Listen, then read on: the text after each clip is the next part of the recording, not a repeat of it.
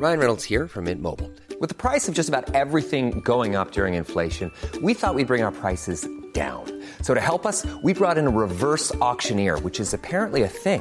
Mint Mobile unlimited premium wireless. Ready to get 30, 30, bit to get 30, bit to get 20, 20, 20, bit to get 20, 20, bit to get 15, 15, 15, 15 just 15 bucks a month. So, Give it a try at mintmobile.com slash switch.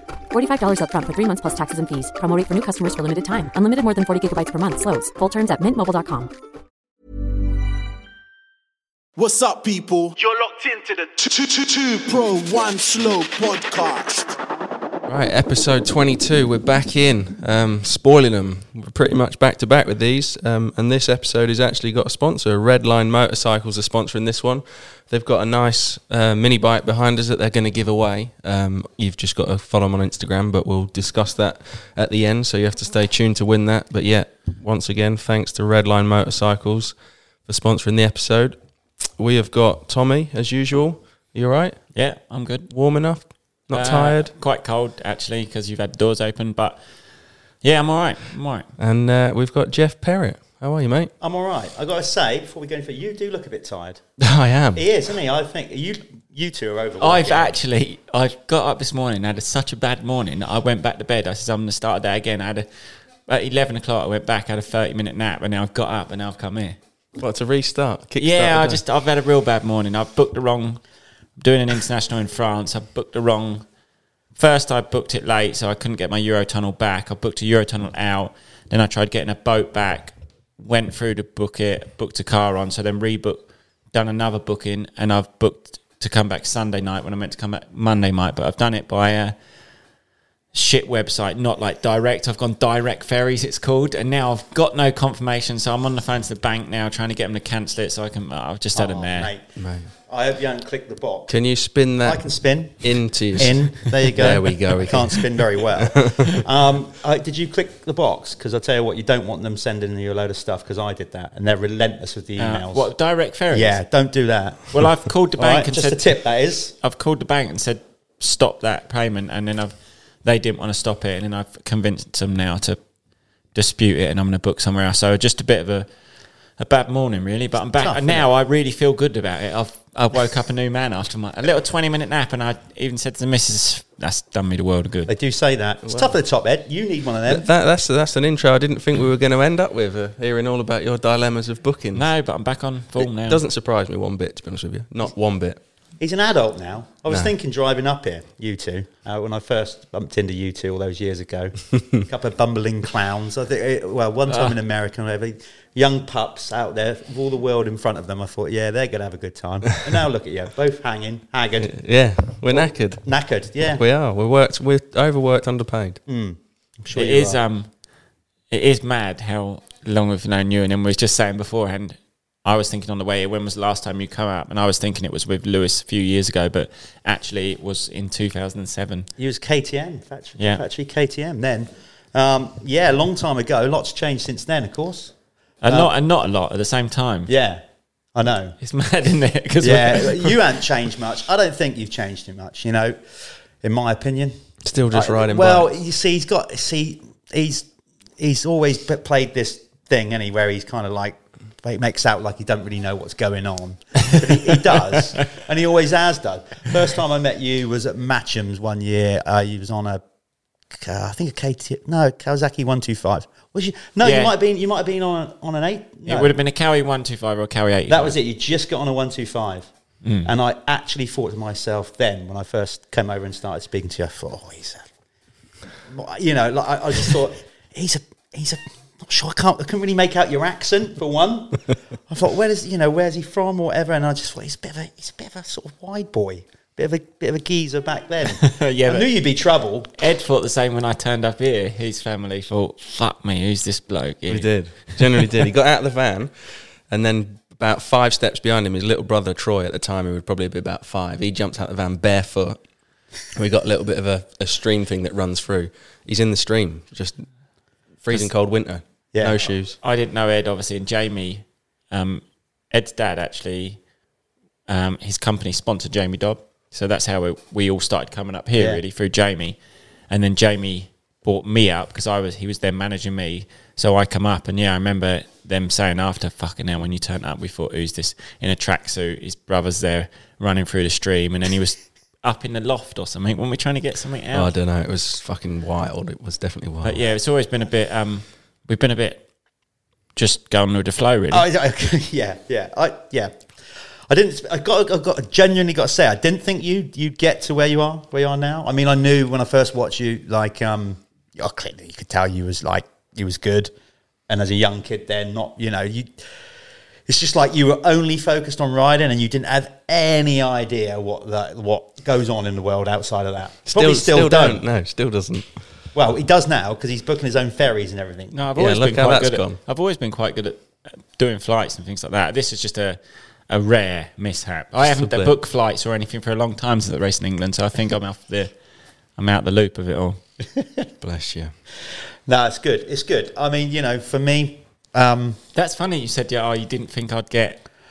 I just thought, just because I thought, well, maybe because you've had good advice, you know, and, and you've you've got good, you've had good guidance, but then you were just tearing around doing laps. You didn't seem to have any structure, you know, as, as I said, you know, but you were young, so Well, also my. you know, I think that's how it is when you're young, isn't it? And also my family didn't. We was not from motocross. Yeah. So when So you you're had no someone like yourself who's gone through it all, you'll probably look at someone. "Hey, He's just wild. He's fast, but there's nothing. yeah, he don't know what he's doing sort of thing. But then I was quite lucky that someone then said at the time it was Jamie, and then I so you might be right with that. That Hmm.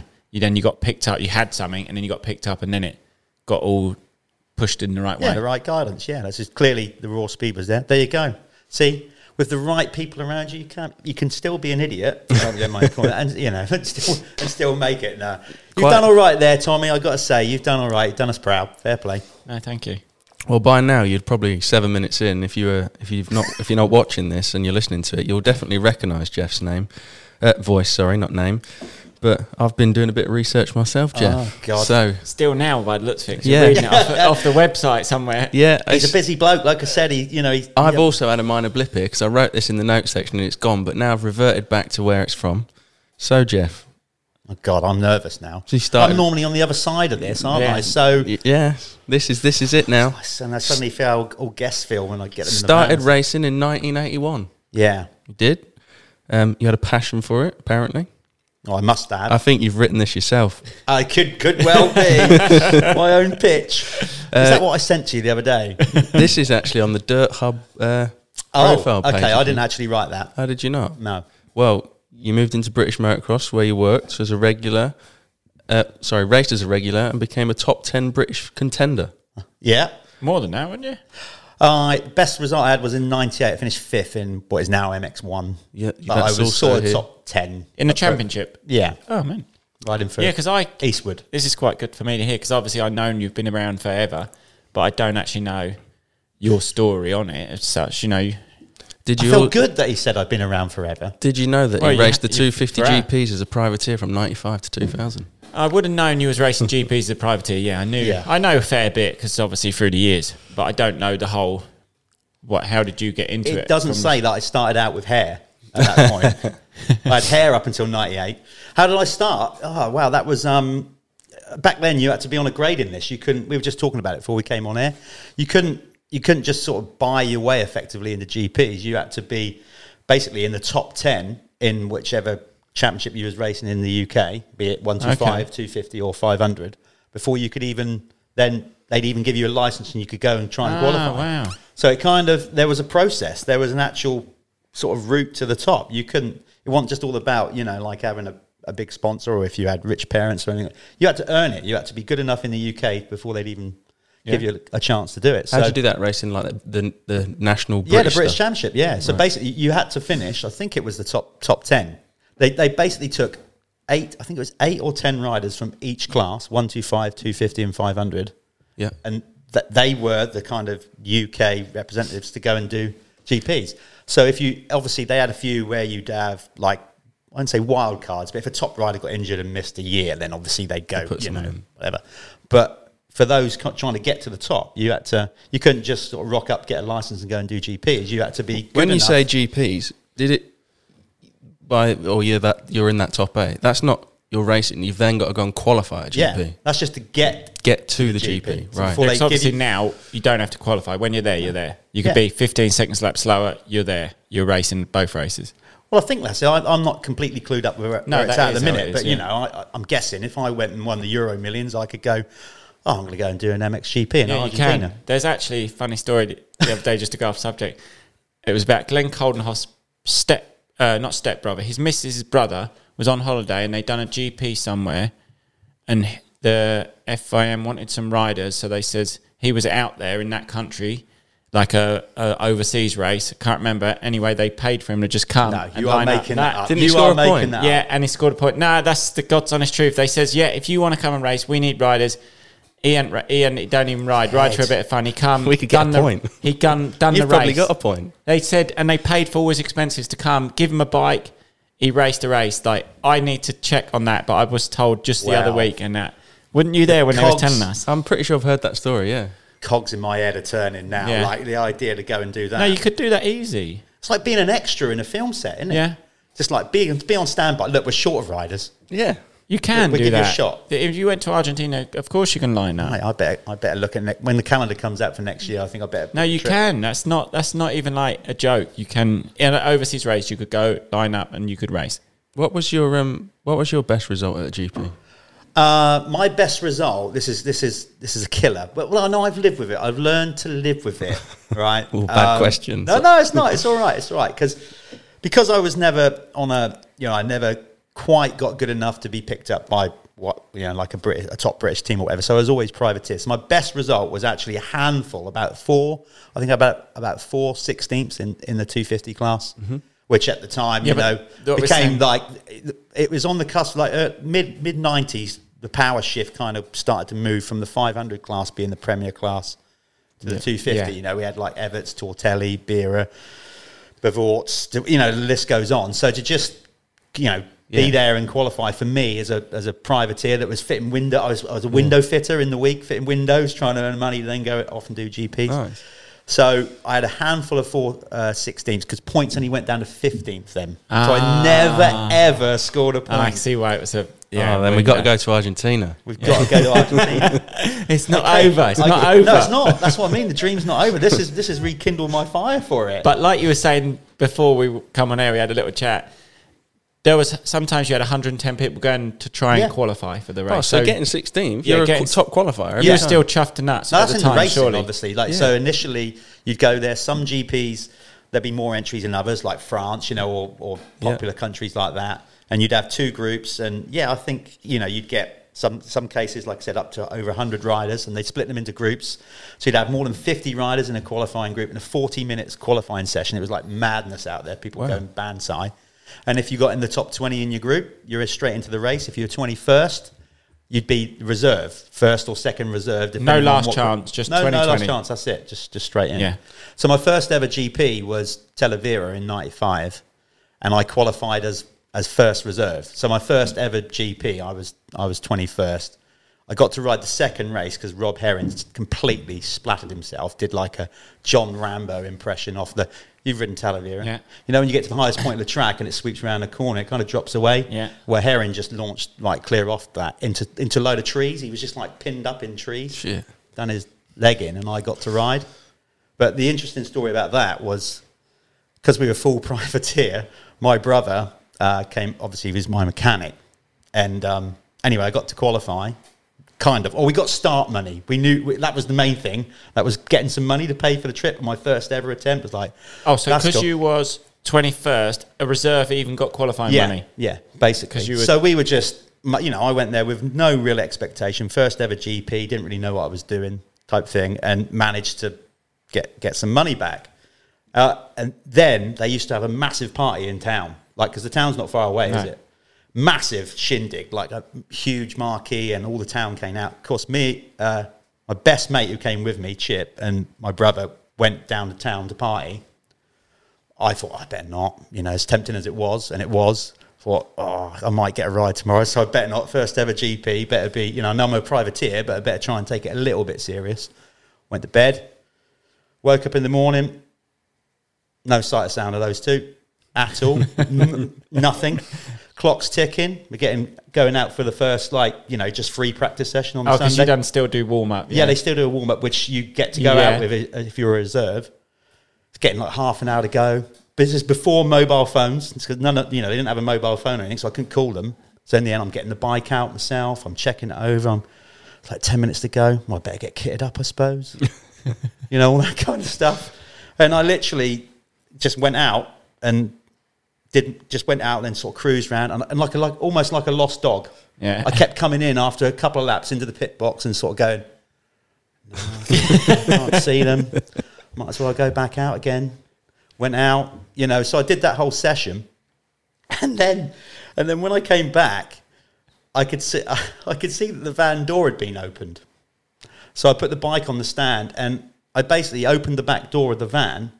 And there's a scene in Jaws. I don't, I don't know if you've seen it. Obviously, it's an old film, but where this guy's head falls out the bottom of the boat, and it was like that. I literally opened the back doors of the van to put my take my crash off, and my brother was so drunk that he got into the van, the workshop, closed the door behind him, and fallen asleep against the door. So as I opened the door, he just sort of presented himself like that. I was like, Jesus, my first ever GP, and look at the state of you two. Like they were absolutely wrecked.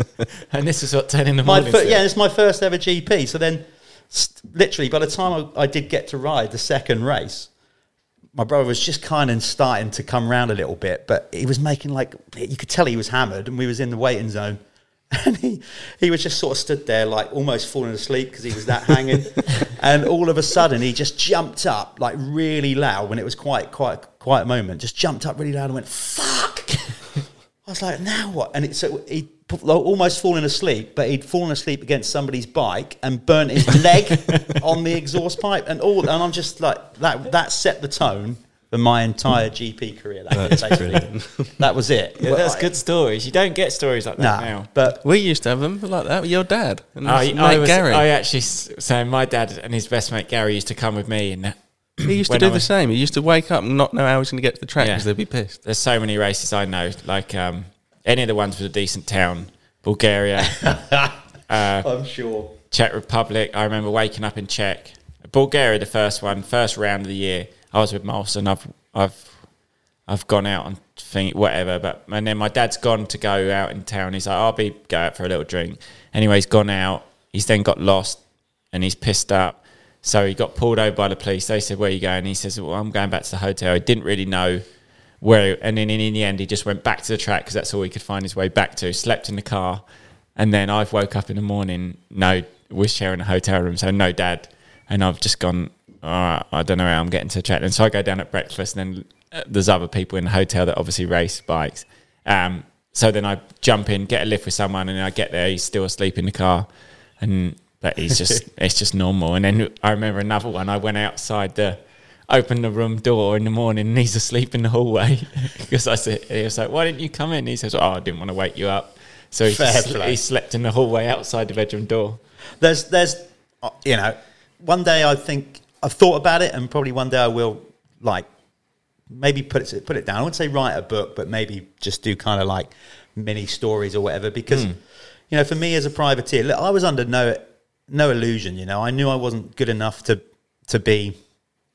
Um, you know, like a, I would say a, a top rider, and I knew that it was like you know, for me, it was I was always going to be a privateer, or not always, because I was trying to be good enough to get that ride. But I was comfortable with it, even from that, even from that stage in my career. It's like, look, this is how we're going to do it. The old man died when I was fourteen, and I took a year out of racing. Then collectively, as a family, we just said, do you know what? Let's just let's just have fun with it and see how far we can go with it, and, and don't put that extra pressure on. and That's that's nice. what. And honestly, that's what we did. You know, my brother worked extra hours. My middle brother Percy used to do extra, you know, bricklaying and whatever. And we'd all go. Even the old dear, when I said I was going to give it up, you know, she said, "No, no, no, you're not. There's no way you're fucking giving it up because she does like a, to throw an f bomb in back then." and I'm like, "Well," she goes, "No, look, this is this is all of our sport.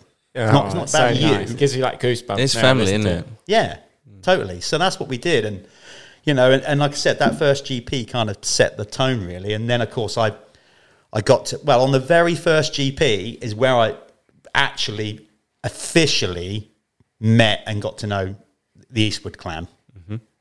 That's literally how it happened. So he's on the on the ferry.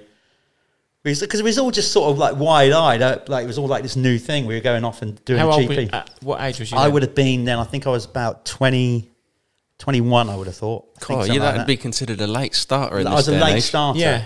Yeah. So I'm on the I'm on the ferry, you know, on the ferry that, uh, crossing over because we take the, the the big one down to Bilbao, and then yeah, and then we you know just oh, oh, that's Mark Eastwood over there. It was kind of like that. Well, that's Easter, you know. Yeah. he's quite good. And I thought, oh well, we go and speak to it, you know, because there was nobody else on there. My my brother was already a couple of pints in because um, he likes to drink mine. Yeah. So, um, and we went to chat with him, and then in no time at all, within within five minutes of chatting to him and Scott, it was just hold on, like it's not like they race motocross. Like we we absolutely have like got the same interest and everything, same music, same opinions and all that. And that was it. That that we were off and running. Then that was the whole Just thing. gelled. Oh, totally. Like yeah. I mean, I still obviously speak to Mark as much as I can and Scott. Um, but it, we had such a laugh. Mark had to be more serious because it, it was his job. But between Who was Mark riding for at that point? the first year was Sky Mars Honda, so it would have been DT, I guess. Was he the manager at that time? I think he might have been. I wouldn't know. Think he was, yeah, if I remember rightly. People will, will obviously correct me if I'm wrong, but I'm sure Thorpe was running that team at that time. And he was doing pretty pretty good, Mark, you know. So but obviously Scott was his mechanic a bit more relaxed, but Mark is well, we all know Mark. It Mark. seems you to be a lot back then that the family was the mechanic. yeah, absolutely, yeah. But those You never- two, you don't get that now, do No, you? you don't. Not not really. But they are so different in many ways, and that was kind of interesting dynamic. Just seeing all that, you know. But we had such a good time. Mark was real focused. He was like a Jekyll and Hyde character, and I know he won't mind me saying this, but, but like in the week, like oh man, wow, we, such a laugh. Wow, always we were always like you know up to no good, misbehave. The minute, the very second, the vehicle drives through the gate at a GP. Serious. Oh god, yeah. Like you don't even want to get near him. Really? What, Yeah. just go into work mode? Complete work mode, you know, and, he, and, he, and he's just like, oh Christ, what's happened there? Like, we were driving down the road half an hour ago, you were laughing, joking, and now you're like, he, he's like just instantly into race mode. You But is that a good thing? Yeah. Yeah, for him, yeah, Yeah. obviously. But like me, me and Scott and all the rest of us, we were all there just gooning around, you know, and whatever. And we we recorded loads of videos. One day, I said, let alone the book. Um, this is before digital cameras and whatever, but I got a load of footage, you know, from utter just complete gooning around. No racing. They don't film any of the racing. They didn't bother any of that. It was all the stuff that happened in between. That's the Brilliant. best stuff. That's the good stuff, the story stuff, isn't it? Yeah, yeah. So, so for me, I you know I had five six years of doing GPs, and you know, arguably the best best times I've ever had. I mean, what was there not to like? I was traveling all around the world. My my whole attitude towards it was right. Let's give it your best shot. If you don't make the cut, I'm on holiday. Yeah. I'm literally out on holiday. Like I'll, I'll get out in with the crowd. So even if you didn't qualify, you would still have a good time that weekend. Oh, I never got upset about it. I think in six years though, I only failed to qualify. I think four, four or five Oh, so times. yeah. So so qualifying I was pretty good at, and I think I was pretty good at it because I just I just didn't. Didn't put the pressure on yourself. What, just what wasn't was nervous. quali back then? Lap, one lap. Yeah, one lap, just you No, know, no racing, no, no, motor, no, just just, boom. whatever your best time was. Right. And I used to get so many people used to get so g'd up about it, and I was just like, just treat it like I'm riding, like just relax. What have I, what? Because when you're at that stage, what have you got to? Yeah, to you're there. Do? You You know, might I'm as well have like, a go. I'm, you didn't have anything to I'm, do. pa- did you? I'm paying for it. yeah. I've paid to get myself here, so it's not like I'm going to let anybody down but me. So I, I love that, you know, and it worked out really good for me. Yeah. What was so once you'd done obviously your GP career, you, you're like years on now, you're still in the industry. What what was the transition from finishing GPs to? Did you go back to British or did you just start doing something different? Well, I kind of fell into journalism, didn't I? I so I got into that because I was still riding at the time, and it, it all kind of changed for me really when I got sponsored by Animal, which at the time was obviously quite a big Yeah, clothing I remember brand. that. I remember you at, uh, you at Animal. That's Yeah. probably about 2005, was it? Yeah, that was towards the tail end of it. So it was around '98 I started working with those guys, but obviously, Oh, so, I was with them. I was with them for quite a time. Yeah, and Didn't you have a column in Dirt yeah, Rider or so that's how it came about. So whilst you were racing, this was. yeah, So you used to write about your. Yeah. Right. So Animal at the time were obviously a UK clothing brand and, and quite a, for a better word, you know, cool one. They were with it. They were quite good with all. That's when sort of, I guess, you know, media was becoming more of a thing, and they'd always want to do something quirky and different. Yeah, no, I do remember all that. So Uh, yeah, I got I got supported by them because they're a local company to me, and then and that's how it came about. So at the end of '99, when I was again switched to Suzuki with uh, and and took Animal with me, and Batesy was running the team, and then Sean Lawless, like so he he came up to me and said um, he was leaving TMX, I think, at the time to go and work with a new magazine called MX UK. I don't know if you can remember that. It was I don't remember that. it was from based down in Bristol, I think. And anyway, he said, "Look, I want you to write a column." So I just, I honestly just thought he was taking the piss. So I, I just sort of laughed it off for at least two rounds because he kept coming up to me and saying like, and that all stemmed from at the end of the year, people used to write little thank yous in TMX, and I was reading through them, you know, what riders put, and I thought that's all a bit tedious, isn't it? you know, they all just like list people. So I started, I wrote one into Sean, who was the editor at the time, and just because I knew Animal would like it as well, just wrote a load of old shit, really. So I started writing like, I'd like to thank, I can distinctly remember writing, I'd like to thank all the women that have let me touch them and all the men who haven't. I'd like to, I'd like to thank the makers of Jack Daniels, paracetamol, all, all these just random shit, really. And then right at the end, I just listed sponsors like that, and he and he loved it and, and he ran it because I didn't think he would. And then of course, I guess from that he thought, okay, you know, he's got something about him that would maybe make a good column. So and that's how I started. Yeah, I do remember your column because I would have been So- really young. Having a column back in the magazine days was like Yeah, big, big, wasn't Yeah, it? cool yeah. thing to have. Mm, I remember. It was really cool. So I started at MX UK, and then Sean didn't last very long there because obviously DBR and TMX were part of the same publishing group. So then he got offered the job to be the editor of DBR. Yeah. Yeah. And he said, "Look, would you come back, you know, and come and write a column for DBR?" Which we then named Rear Gunner. So I always had the back page. I said, "Well, yeah, of course. You gave me the opportunity to start."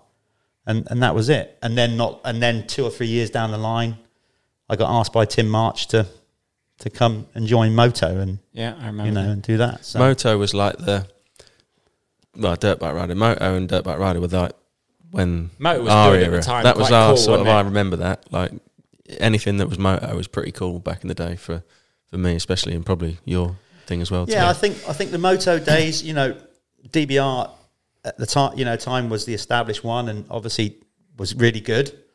But it had been a it had been a formula that had been around for a long time, and I think Yeah, guys- Moto was like new cool at the time. Yeah, and I think you know because it came from um, a media house that did skateboarding, you know, BMX magazines or whatever. They they looked at the sport completely different. And Tim was obviously really passionate about it. They had a good designer in Justin, and then for year one they got Wobbs involved. You know, so obviously Wobbs was that's the reason Tim asked him to do it. You know, initially he spoke to me about doing it and said that me and Wobbs could work together, but I had to turn it down for a year because I was committed to do the Isle of Wight GP Yeah. with the team that laid that on. Yeah. So I couldn't, you know, I said, well, I, once we get the GP out of the way, then maybe I can leave DBR. I did read Up. in this thing that you apparently didn't write that you was uh, it was your idea and you were a big advocate for putting the lap dancing bar at the Irish Isle of Now, Wight. that, that was my idea. That was good. That was. I remember going to the I Isle of Wight GP, and the, that was the GP was unbelievable. That was my second ever GP, yeah. and what a GP! Just from everything went well with it. I imagine, with from like the weather Oh, to. unreal. Uh, actually, the first year I didn't go because what was the first year you ran it? Two thousand and four. 2004 was the first year we, we, we, yeah, the first year I was, we did it, in the first year that I was involved. Then the Chamberlain brothers picked up after the- Rob Bradley, who started that RTT Honda team. Yeah. he then didn't continue with it, so uh, Mark took it over along with Craig Elwell and, and did it for 05. And we had two GPs that year, didn't we? Because we had one at Matcham Yeah, as well. That's so. the two I done. Which what how well what year was that? the first ever GP on the Isle of Wight. Yeah. 04. 04. So I'd have been 14. I remember going to that with my dad and all of his mates. And for some weird reason, they thought that if they all crowded round me, they would be able to get me into the lap dancing club. Really? we just got stopped and, at the door. And did you? No, I didn't get Oh. in. They stopped me.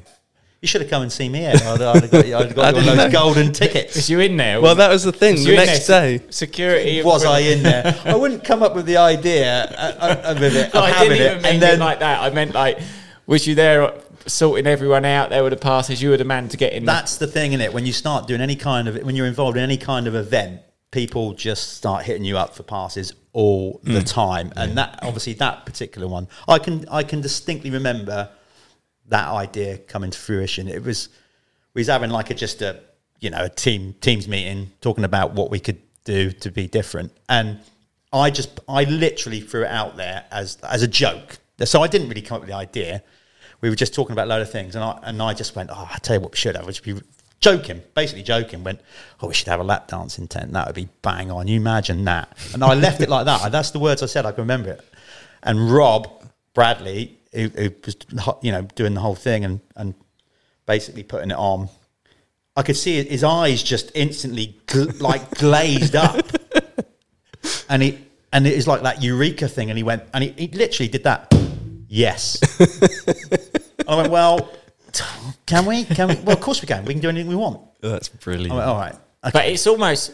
Well, it didn't make the event, but it's just like one of those spectacles, isn't it? Like just obviously, I was stories. young, I wasn't there, and I was racing, so I didn't go in. But it was like even now, do you know, like Ed's come out with that. I remember their strip club, like yeah. There's two things I they remember. did one at another race, though. Yeah, yeah. They did. Matcham. No, they did one at No, no. Matterley one year, Yeah. and was it? The, they had one at the second year, two thousand and I five. think, as yeah, well, they, they? they continued it on. Well, yeah. wha- whatever the next year was, I obviously didn't get in, and then Matterley Basin. The next yeah, year. Matley or whatever, and then I think I'd come with you at that point. Yeah.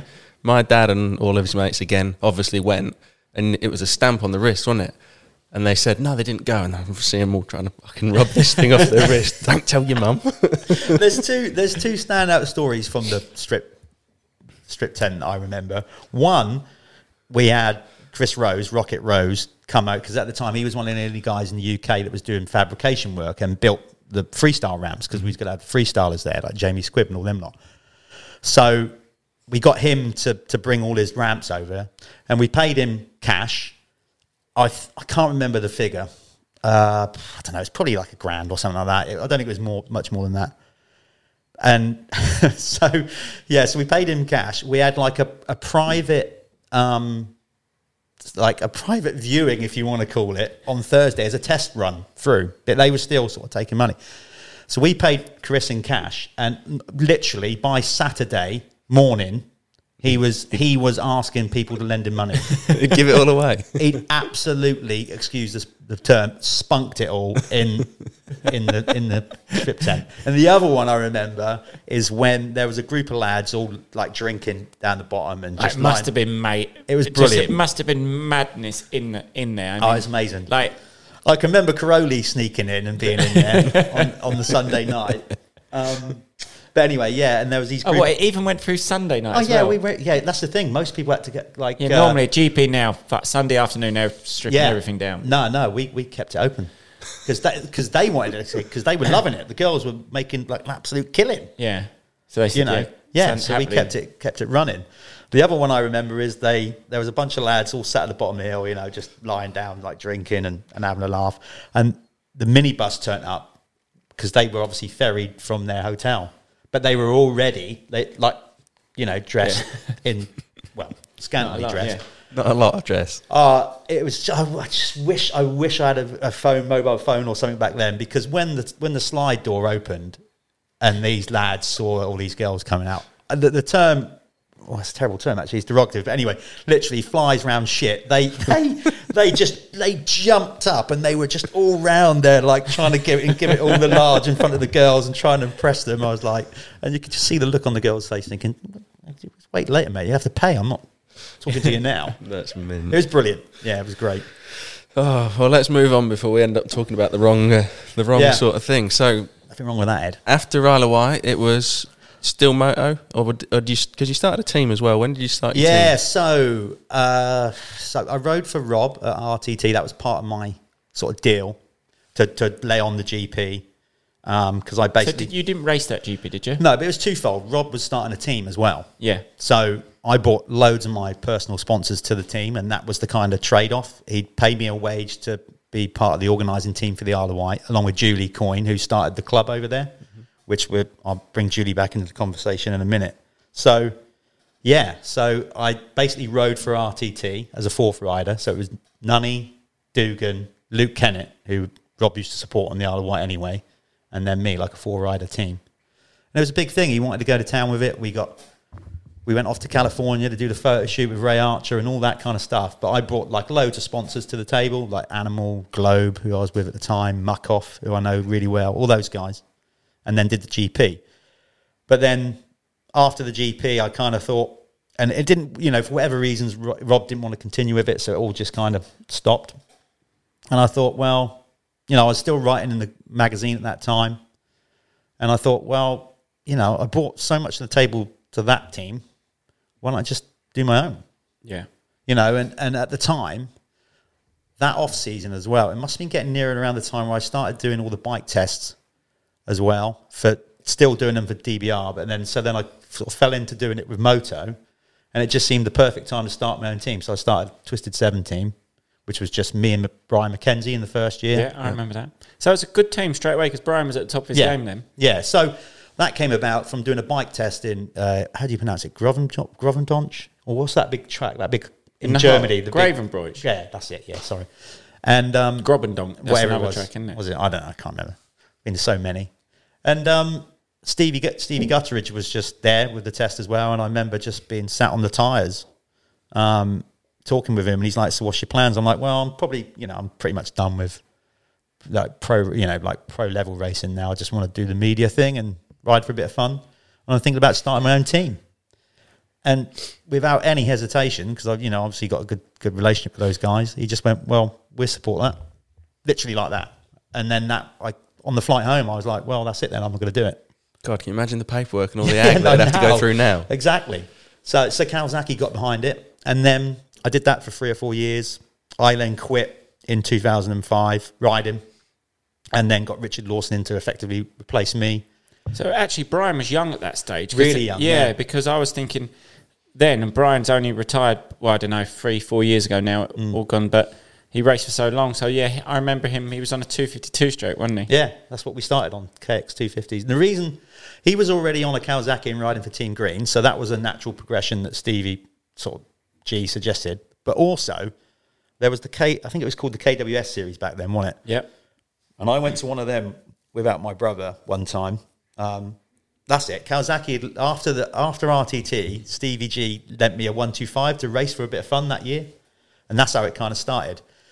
And uh, the bike, I, I, I nipped a ring or something like that, and I, you know, I've never been mechanically minded, mainly because the old man back in the day told me straight, and my old man was one of those if he tell you know you, you do what he says type thing. And he said, never worry about the bike. I'll always take care of it. If I don't, your brother will. So that's basically how it transpired. But he didn't come to that one, and the bike, you know, just nipped up. So I was like, oh, that's me done for the day. So I thought, oh, I'll just go up to the commentator. I remember Dobby winning that day, actually. Uh, it was at Donington. Ah, okay. Yeah. And the old Yeah, one it out the good. back. Yeah. It was a good track. And um, so we put a, we put a call out over the you know over the PA to say like can anybody help with a part or whatever. And to his credit, Bry not only come and helped, like as in to say you could like, well initially he's going to borrow his bike, but in the end he thought, well I don't want to do that because he'll thrash it. So he ended up actually not only he actually repaired my bike, and I'm racing against him in the same race. I mean, how, how often? You know, So in between races, between fixed motos, he came over and stripped my bike down and put a new ring in it. no way. And then we lined up on the gate in the next race. Did you beat him? I think I might have done. So say it was actually quite good competition at the time. It's still. say di- yeah, because obviously Just we were at say the- yeah. It's better for the story. We were at, we were at the, obviously different Yeah. ends of the spectrum. He was a young rider coming through and had loads of ability and was super fast. I was had loads of, loads of experience, but was obviously getting slower. So, but anyway, and I always remembered that. So the minute I said about starting a team, I thought, well, I know who I'm going to go to. We'll definitely Yeah. get on board.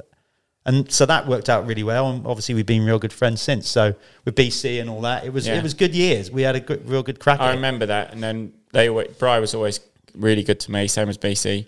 It was um they just they always worked so well together, didn't they? Yeah, yeah.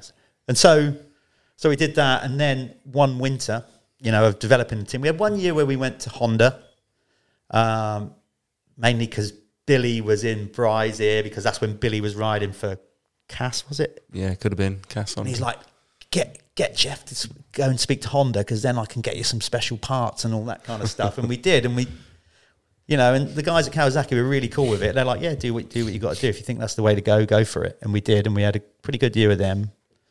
And then and then that hot support kind of stopped, and we had one year on Huskies when they were still Huskies, not owned by KTM. Oh, I remember that. Yeah. Yeah, which didn't didn't really work out. But then, out of the blue, one winter, I just got a phone call from from Steve saying, um, "G- "Give Ross Burridge a call. He wants to speak to you." So I called or Ross, or Ross called me, and they literally said, "Look, we really like what you do. Would you stop running your team and come and run Team Green?"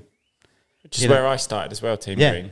Really. Team Green's still a running thing now, yeah, isn't that's it? what I'm doing. I'm still doing it now. Like Yeah. 11 years later, I'm still still managing. I mean, it's now It's predominantly gone like different levels of support Yeah. through the years. When I went in 2000, well, I, w- I wouldn't even know the year, maybe 2000, um, Team Green picked me up on a Kawasaki 85. So, um, but huge support back then, massive. Yeah. Like to be part of Team Green when I was there was the pinnacle of youth. Like when you got on Team Green, you would What was it? Full paid for everything? F- bikes? no, not like, but it was just but the best of thing as a kid. Yeah, a lot of product. Like, call up. I used to speak to Steve Guttridge every Monday morning. Hi, Steve. I won at the weekend. Yeah, yeah. just every Monday. I remember calling the reception at Kawasaki. Hello, is Steve there, please. It's Tommy. I can only Being like- imagine that phone call. Can you? Being like 10, I was only 10 years old. Every morning, every Monday morning, I'd call Steve and tell him my results. Um, I bet you don't do that now. He probably No. spoke better back then than he does Yeah, now. I would have like, done that. "Oh, yeah, whatever. yeah." and then I would say, um, "Oh, can I get a new set?" We had goat goggles at the time. Actually, when I right. signed for them, they had Fox, and then the year I started, we had Kenny. So that was a bit of a wounder because actually Fox, I was good, and Fox was like then sponsored me personally, and I got my first deal. And Steve was like, "No." Um, we we wear Kenny now, and I'm like, ah. And then anyway, I wrote, wear, wore Kenny, which is no problem, because it was it was the best thing to be on as a kid. Yeah. Um, but I used to call Steve Guttridge every Monday, and he was. I still speak to Steve all the time now, um, and uh, yeah, it's just funny how I used to call up. I mean, he'd know more what I used to say because I was so young. But and then I'd ask, he's like, "Do you need anything? Do you need any tires?" And then I'd say, "No, no." And then Dad was. Dad would be there. Dad Like, Why'd you say no? Yeah, it's like, it's like, why'd you say no to the tires? We always need stuff. I'm like, oh, I didn't want to ask for anything. oh, I bet you're not like that now. No, I'd always say yeah. Yeah, and you're right. You know, and, and down the years, it's just depending where the industry's at, budget or whatever. Yeah. But they still predominantly want to make it uh, like a youth only team. And you know, and th- we've had a few really good years. We won a load of championships where there was more support. You know, we had like Lewis Hall, Dylan Woodcock, Jed Etchells, Joel Rizzi, Bobby Bruce. They've all been on the team and all won sort of championships for us. You know, Yeah. so.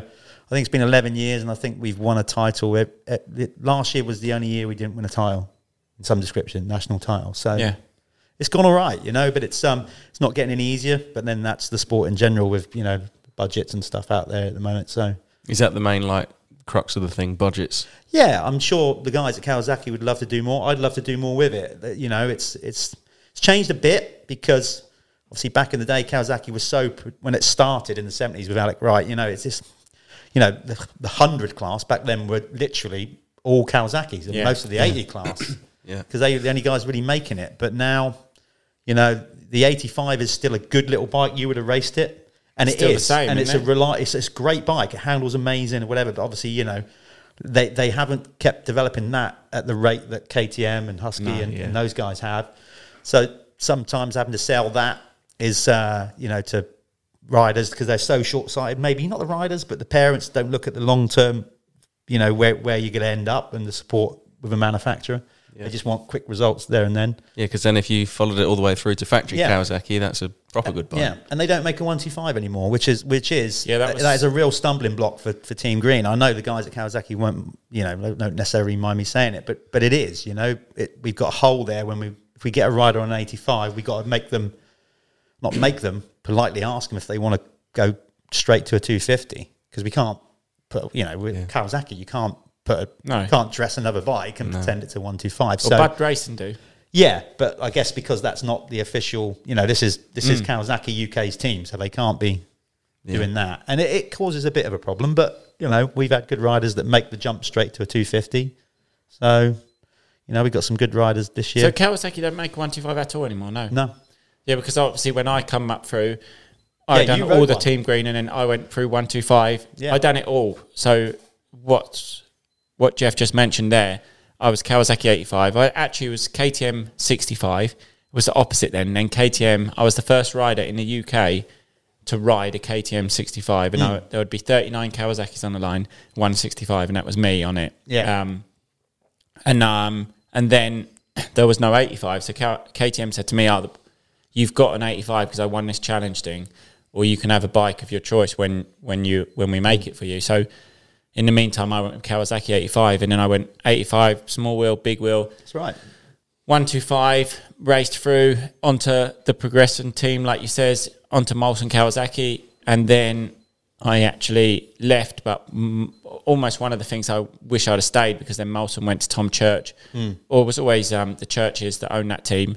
But then they went from one team, and I went to Factory KTM, which is always the dream. Yeah, but you- they also made um, their team got huge that next year, so. It was just one of those things that was m- my time was sort of up. I got the offer from Factory KTM, but the way Kawasaki ran their program, which is still on now, it yeah, worked. it's still, you know, it's got the history, it's got the heritage. You know, it's arguably the most successful youth team in British motocross, and that, I didn't hesitate at all when Ross called. You know, because I grew up in an era where Team Green dominated, and just Yeah. to be asked, just to be asked was an honour. So I, I literally, Just you know, yeah. like Rob thought the idea of the strip tent was a good idea. I literally bit Ross's hand off and went, well, yeah, because at that time the, my Twisted Seventeen was you know going good or whatever, but it's hard work. It's, it's Yeah. hard, it takes a lot of effort. Not that I'm against effort, but hard work, you know, to find the resources to do it, and then all of a sudden somebody's offering to pay you to do what you were doing anyway, and not have the pressure of going out and finding all the sponsorship. Yeah. I was like, yeah, I'll do that. So I'm, as I said, I'm still doing it to this day. So um, I love it, you know, and particularly work at, you know, when, when you get older, um, and then you can start seeing how you used to be, and then working with youngsters. It's just, it's just liberating, isn't it? They're, fu- you know, because they make so many mistakes. They're full of back chat, the banter, you know, loads of piss taking. It's, it's brilliant, you know. It keeps me on my toes. that reminds me of Dylan Woodcock when Absolutely. he was in America. There you go. There you go.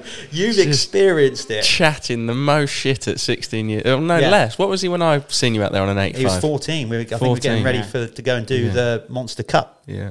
the Super mini, But they're we? all the same. The kids at Motocross, we can walk around now. And when I well, got you my were, you would have been the same. yeah, I was the same.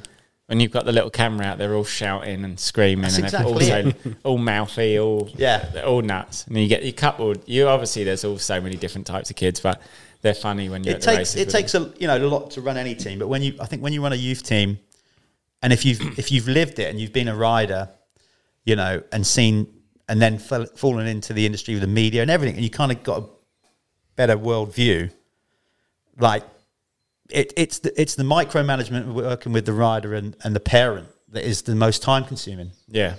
You know, like sometimes it, it's it's educating in many cases down the year so. the parent more than the kid because you know they're Yeah, like, the "Ah, kid's yeah, young." we're doing this, we're gonna get, and you're just like, mm, you you Oh, because we do such the a job with a good job in promoting the sport in many ways. People don't see the backstory, and actually, it's not all you know, like all like roses. You know, No, it's, the- it's all smoke and mirrors a lot. Nuts.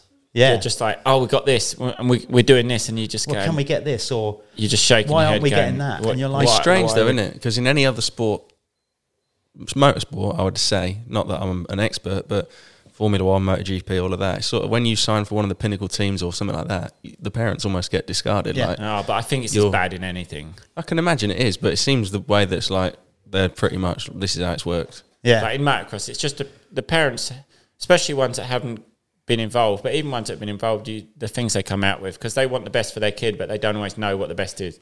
It's true, and on top of that, they they do think that the sort of pot at the end of the rainbow is bigger than way bigger than what it actually is. So they think, well, you know, why aren't we getting this? You should be getting factory engines. You should be getting this number of bikes. What you're like? Yeah, someone's hold got on. to pay. There's riders winning British championships at the, the MX1 or MX2 class that aren't getting that. Yeah. but they they're under the illusion that they they are getting way more than that, and they should be getting the same.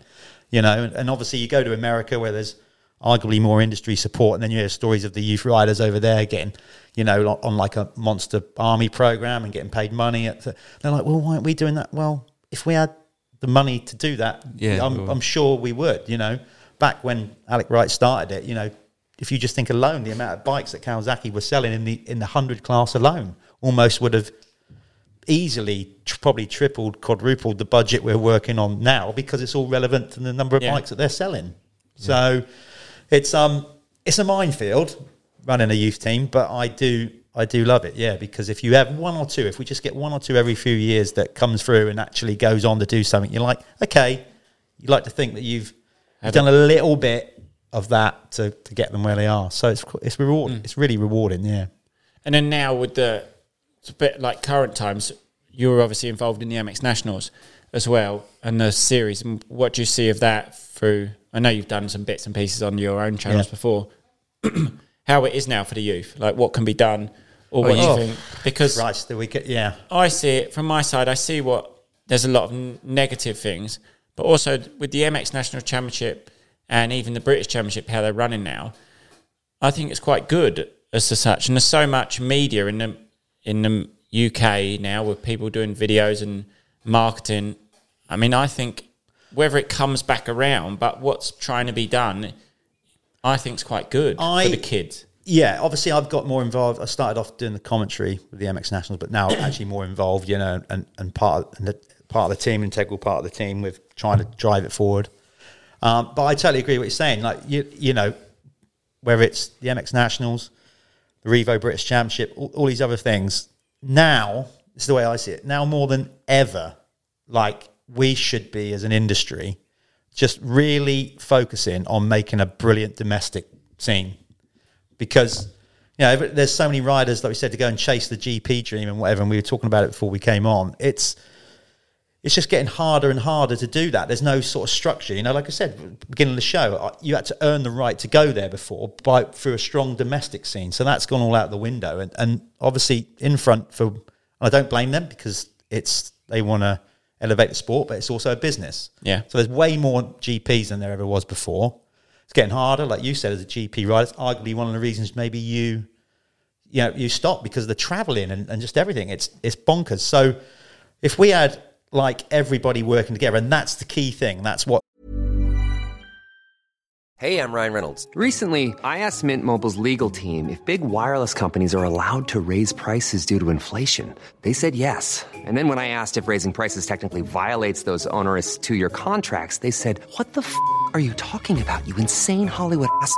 F- So to recap, we're cutting the price of Mint Unlimited from $30 a month to just $15 a month. Give it a try at mintmobile.com slash switch. $45 upfront for three months plus taxes and fees. Promo rate for new customers for limited time. Unlimited more than 40 gigabytes per month. Slows. Full terms at mintmobile.com. I'm Sandra, and I'm just the professional your small business was looking for. But you didn't hire me because you didn't use LinkedIn jobs. LinkedIn has professionals you can't find anywhere else, including those who aren't actively looking for a new job but might be open to the perfect role, like me. In a given month, over 70% of LinkedIn users don't visit other leading job sites. So if you're not looking on LinkedIn, you'll miss out on great candidates like Sandra. Start hiring professionals like a professional. Post your free job on linkedin.com/people today. makes it so difficult. Personal agenda, politics, whatever you want to do. But I wish people would, for the greater good of the sport. I know it's never easy, and the world's not like that. But if we did and built an absolutely got everybody in industry working together on dates, there's no date clashes, and say, right, let's make an unbelievable scene in the UK for these kids and give them a platform to get good enough. And so they don't have to keep chasing, you know, to go and do this European thing. It's getting harder and harder. Make them good enough in the UK, and then we can sort of springboard from that. Because, like you said, the the tap the talent's there and the opportunity there. You know, with more media and everything, the MX. You know, now we've got the live stream thing going on, not only with the MX Nationals but also with the Revo. It's it's like we should be concentrating at home to get TV, like get motocross to a wider audience in the in the UK, and then we might start getting, you know, genuinely outside brands from the sport to go. I like this. You know, this is this is kind of cool because they're seeing it on live streams Yeah. and whatever, Yeah. and go. Actually, there's a kid there that I want to sponsor. He's really cool.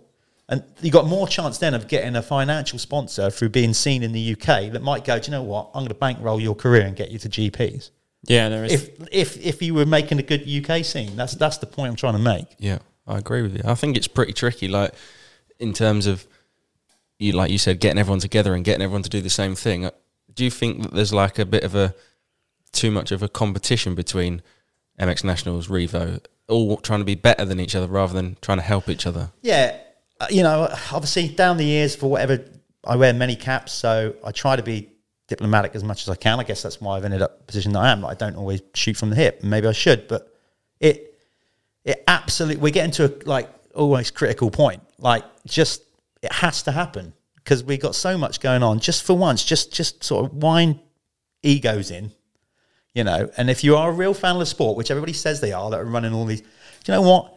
Why don't you just hire a conference room once a year and all get together and just openly discuss the state of the sport in the UK and how you can work together to, to make it better. You, you're going to have to have date clashes because there's so many things going on, but compromise on them. Choose a date clash where maybe it doesn't, it would help a rider that's going to go and do the EMX or something. Don't put a date on, you know, all those kind of things. And it, it's just like, It is, it is hard at the same time. There is so many GPs. That's Yeah. one of the problems. So many GPs, so many Europeans, and then the, the British Championship Series.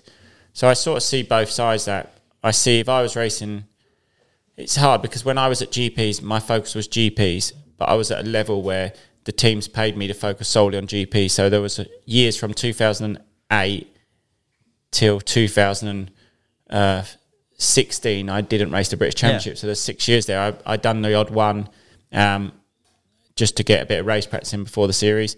Um, but someone that's in a different position that's racing for a UK team, there's not many now. We've only have Comrade. So I think there almost needs to be until there's that. If you if you've got a ride that's fighting for a world championship, also racing in England, it's not going to happen much anymore. Like, No. They're not going to be fighting. If they're fighting for a world championship, the team's going to say, look, focus on the world championship. Yeah, I think we've got to a point where you've got you at that level. You even make a decision because of just the number of GPs. When I was, you know, there was twelve GPs a year, so you could fit a domestic British Championship Easy. around that. Some federations and people have adapted. The Italian Championship, for example, they just whack theirs. They they they, they they do it before. It's still it's still a national championship. You And still get it all there is in. still a championship in the middle of the year as well. Yeah, but they so but then they're not condensing the calendar, No. trying to fit all this traveling around. So just maybe that train of thought is the way forward. You know, maybe we do have less less rounds, and you bookend the GPs with them, and and and just think more about the, the bigger picture.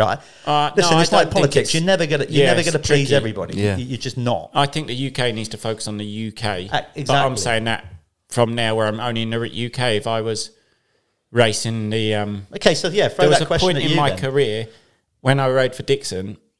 um, when I come back from factory KTM in 2015, rode for Dixon.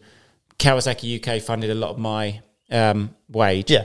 So they says, yeah, no problem, we'll pay you this, but we want you to race the British Championship and win the British Championship for us. So at that point, it was it was as important for me. Uh, well, I just had to race in England, so um, as well as GPs, which wasn't a problem. I done it. I d- was doing good at GPs, and um, we Yeah, won it would have been a problem if it clashed. That's what I mean. So at that point in my career, I needed yeah, to do have both. to make a decision. yes, but I wouldn't have.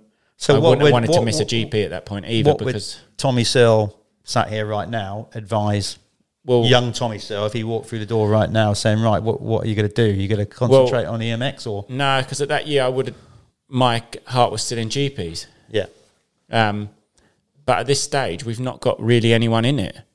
No, but I'm just saying. So, so for example, if, if you were mentoring a kid that was showing potential Ah, then in the UK, GP. no, I meant a real like as in 85 cc. Yeah. What, what would you would you say? Look, don't, don't just get yourself over to mainland Europe as much as you can. Don't bother with racing the domestic stuff. Um, That's the thing. It's hard. Tri- yeah, really tricky. I mean, I think if they're, it's so hard to get that kid that's that focused. I mean, if they're, I wouldn't say go to mainland and ride in Holland in the sand if they're getting 30th place and mentally getting beat down every weekend. Exactly. I would say get your confidence up, race, win, but also go and do a little bit. I think you need to be around good riders to improve. you know, a good a good thing. I'm not saying this would definitely work. It's just sort of as we sit here throwing ideas out. You know, maybe we'd go back to some kind of grading system, even for the kids to go and do the EMX through a national championship. It's not very well. It's like oh, obviously parents or the ones that have got good backing or.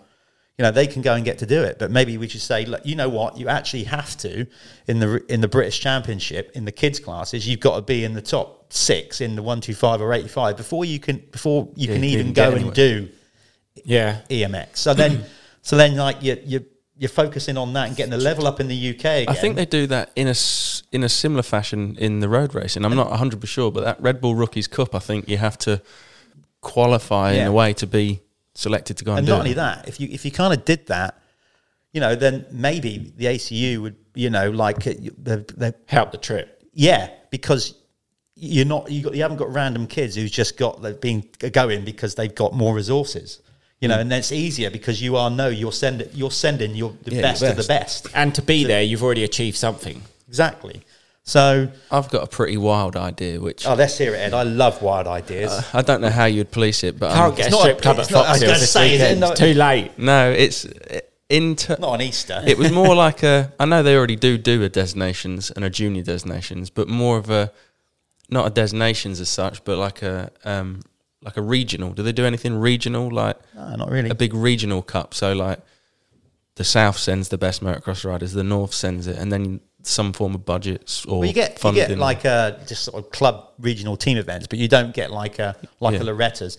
That's one other idea that's been thrown about. You know, like is are we putting? You know, there's so many championships to go for, and the kids are getting pulled all over the place. They love it. They That's a little bit more don't. Less this year though. Yeah. From what I see, at one stage I was like six, and I looked at every kid's Instagram, and they was all British champion, and I was like, "Wow, you all British champion." There's six of them that have got in their thing British champion. I was like, "Well, when I done it." There was was only BSMA one. and it was ACU, and the ACU was the main one. Yeah. If you won the ACU, you was British champion. That's why it goes back to saying getting everybody in the room because I, I think we're too far gone now. We, we got we got so many different federations and different championships. You know, to get it back to one, you, people are just going to have to go by the wayside. So I think we're almost too far gone. So you've got to go, okay, well, what do we do? Because it's spiraling out of control. Like there's, you're almost like you get people now just going to do. Cho- they'd almost choose. Oh, he's doing that one. Yeah, I'll do the other one. So I'm going to do the other one because I might win that. And it's, it's like, so you haven't got that. It's not mm, developing seen that a lot. riders. It's not, you know, you're kind of. Then when they go to the. European Championship, their head falls off. Yeah. it just falls off. Like I've seen, I know kids in the UK that are really good riders.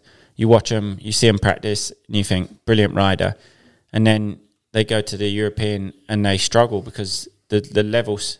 They're all such good riders. Then it comes down to which riders comfortable and under that in that condition. There's not a lot at the moment British kids that are comfortable in that environment, but I think that's one of the things that I don't know. Even myself, I, if you work with a kid, yeah, you can do it, but I don't think there's one there's one explanation to get good in that. No. Some kids have either got it or they haven't. That's one so. thing. I think, but what I'm saying is, we don't seem to be, other than on forums, w- w- you know, the, the powers that be aren't having this conversation, sat down, the ones that can actually make a difference and change it. But Yeah. they're still just saying, staying segregated and all just going off doing their own thing. we right now, we've probably thrown out two or three ideas in 10 minutes. You know, that the, the people that can make the changes need to all get together. If Do you know what? If nothing comes of it, everybody else in the industry would go, well, okay, at least, at least you did it and give it a go. but come on, like I do think at the same time it's good now with the with the ACU and uh, with the British Championship and the MX Nationals, two great series. Is I think so. I think yeah. it's, um, it I needs really- to at the minute. Yeah, it You know, does. it doesn't. I don't think it's one is strong enough, and for somebody like yourself now that's racing in the UK, to, you know, because that British Championship would then have to clash with GPs on certain dates. So, and if you start well in one or whatever, I think there's definitely room for Yeah, two, I two agree, solid, two. like domestic championships. and with how they do, one's a little bit different. One's Yeah. the fastest forty, Exactly. one's British Championship, MX One, MX Two. I think um, the best thing that's come out of all of that in the last two years is the live stream, though. yeah, That- It's brilliant, brilliant. yeah, it's been going all right. because it gives, I like, mean, say, MX. Nationals pushed that, and then the British Championship have also jumped on. Yeah, well, actually, I, what I remember, Gareth did it first with an event down at Little Silver. Um, I think it was a pay per view thing. But what really kind of rocketed that forward is when the MX Nationals put their head on the chopping block and ran through COVID where others didn't. Yeah. and they and they basically to make people see it, everybody was stuck at home. That's when they introduced it, and the first two were pay per view, but they went off really well. You know, they, they they streamed well. There wasn't any hiccups or anything like that. And then obviously off the back of that, Neil and Paul went, well, do you know what? We need to get this scene to more people. So rather than do it pay for view, let's do it free for view. And of course, that's what's just put it out there now. It's, Yeah, it's like brilliant. numbers are coming in, and Yeah, everybody's getting to see it, see it Because right. you know? I'm not sure if they do that abroad, but that's what I think. I think the UK Championship's brilliant, and I don't. I think you can talk about it round and round in circles, and you're you're not really going to get anywhere because everyone has done for ages. It's Mm. only the people that can do it. But I think as far as it goes, it's it's healthy. Yeah, like he says, it's hard for the the end goal at the minute to see who's going to make money and get hmm. to the top. But like he says, you need someone really, really well, good. like right now, for example, the A, so the, the MX Nationals has now gone back to, to ACU. It, it was Nora for a little while. It went back to the ACU this year because of all the stuff that happened last year, where there was date clashes and which didn't help anybody. I'm not, you know, I'm not finger pointing or whatever. It, it- I'm just stating the facts. It happened. We had an MX Nationals the same weekend as a British Championship. You're like, oh come Yeah, on, how, was- how has that happened? Yeah, that was outrageous. Really. So it's now, you know, so you just love to think, regardless of what the Bridgestone do, you know, and Colin does a good job, and the service of Darren and all them, they're all, there's a championship, and the AMCA, there's loads of stuff, but certainly the MX Nationals and, and Revo, you know, if they're, if they're sort of marrying up a bit better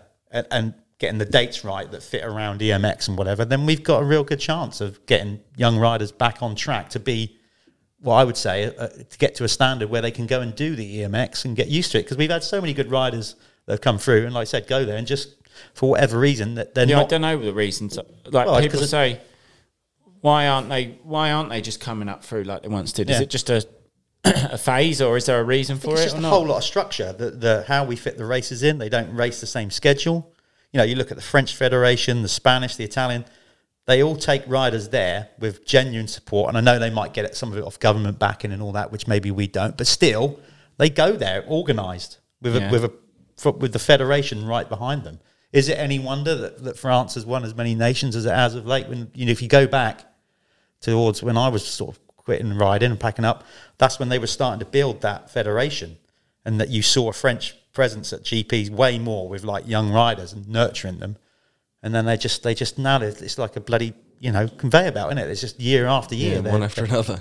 yeah, and the, and the little the young Italians that are coming up now again. Yeah, Like, um, well, you've got Ferrata, you've got uh, that young one that got a third but at the see first them, race. don't you? What I mean is you see you see them at the races. The, the, the federation, Yeah. they're there, like they're all walking around. They're Italian, you know. It's, there's yeah, a the structure. support coming from the federation. Yeah. So that, that's something that I think we, I mean, literally, you could feel, you could feel a podcast every day of the week talking about it. Well, why don't we change the subject then? Okay. And why don't we talk about your event, Rocket Oh, yeah. Till Sundown, which is probably a bit more of a chilled, fun. uh, it is. what- So, yeah, where do I start with this? So, Steelhawk Motorcycle Club. I come up with a name like I did with Twisted Seven and everything. That all stemmed from the GP back in 2004. That's where it started. It's been like 18, 17 years in my head. So we did what we did over there with Julie. Julie Coyne started the, or was integral in running the, motor, the motocross club on the Isle of Wight, Vectors Club. Yep. And then obviously we worked together on the on the GP. We was an integral part of that, sort of sitting under Rob doing what we were doing. And I can remember actually um, two days after the GP, we, were, we was at Gore Basin. Um, we were just talking through how the GP went and whatever. And again, kind of throwaway comment. We sort of just said, you know, one day we should we should do our own little events. So that that's actually where it started. Two days after the GP in 04. Yep. And then 17 years went by, literally. you know, I'm like, when did, when hell did that happen? Just never seemed to find the time to think, okay, let's do it now. But, you know, and then all of a sudden in, in 2017 or whenever it was, um, I thought, I think, I'm, I think we're ready to do this. You know, so I sort of rang Julie, who was doing, she went on to do festivals. She does catering at like Glastonbury, Isle of Wight, all those things. So she's got a load of really good experience with event management. You know, when you when you're doing stuff for massive festivals like that, the red tape and all stuff you got to Yeah, go what through. you need. Because that's the one side of it. I, I Yeah, straight away you went, have to understand. rule that out. I'm not doing that. Yeah. I listen. I come I come up with ideas and concepts for events and do the fun shit. That's what you don't see with Dixon, like running Matterley Basin. Yeah, That's the behind the scenes stuff. It's just unbelievable what he has to go through. yeah. I remember so he told stuff. us before when the, in the summer they have to cut the grass to a certain thing so that the grass doesn't hit the bottom of a parked car so the car might set on fire. Yeah. It's like, fuck Honestly, He only does it with a push along. like Forrest Gump. innit? Yeah. Um, there is so much more to it running an event that people, you know, just they haven't got in the in the nicest possible way. They haven't got a clue. Yeah. And yet, you know, if you have do one little thing wrong, obviously, you know, keyboard warriors and all that, and you just think, God, you know, it's easy. It's so easy to criticize, and yet the effort just to put on a practice day daily, let alone a, a race meeting or an event. So, anyway, so yeah, that's how it came about, and then. I thought, right, started thinking of ideas of events we can do, and I just thought, well, an easy one to get us started would be a midweek we midweek motocross, you know, because I looked at the calendar again, you know, what we were saying, how it's just Yeah, so it's rammed. rammed. But where do we fit into that? So surely it's better to just do a midweek motocross, get a decent bit of prize money on it, get the pros there, and do like a shorter format. And and we did that down at a little track called, Tincleton down in Dorchester for the first year, and it, it it was just awesome. You know, Jason Lewis, a good friend of mine, used to race. You know, through his uh, through his company, put a load of money up, and um, we were off and running. You know, like Elliot, Elliot won it, I think, the first year but you know, and, and, and that was it. And it kind of, in no time at all, it kind of cemented itself because it was short, punchy format, and we try and do diff- things differently. Like last year, we introduced a Joker lane. That's not my idea. I, you know, the strip tent is. Joker lane wasn't. I just looked at the Monster Cup and just thought, well, why, why has nobody ever done that in the UK? Because it's something different. It makes it exciting. It So- does make something like that makes it exciting because if you follow someone all race and then a little Joker lane, it's just different, isn't it? Yeah. Different, it's exciting. So, so we've established ourselves with that. That's kind of been our our blue ribbon event that's got us going. And then, of course, over the years now, three or four years, started rolling out the other the other ideas. So, last year we did our first hill climb. Uh, that was another idea of mine. I thought, from watching on any Sunday, I thought, why don't we do a hill climb? But why do they stop at the top?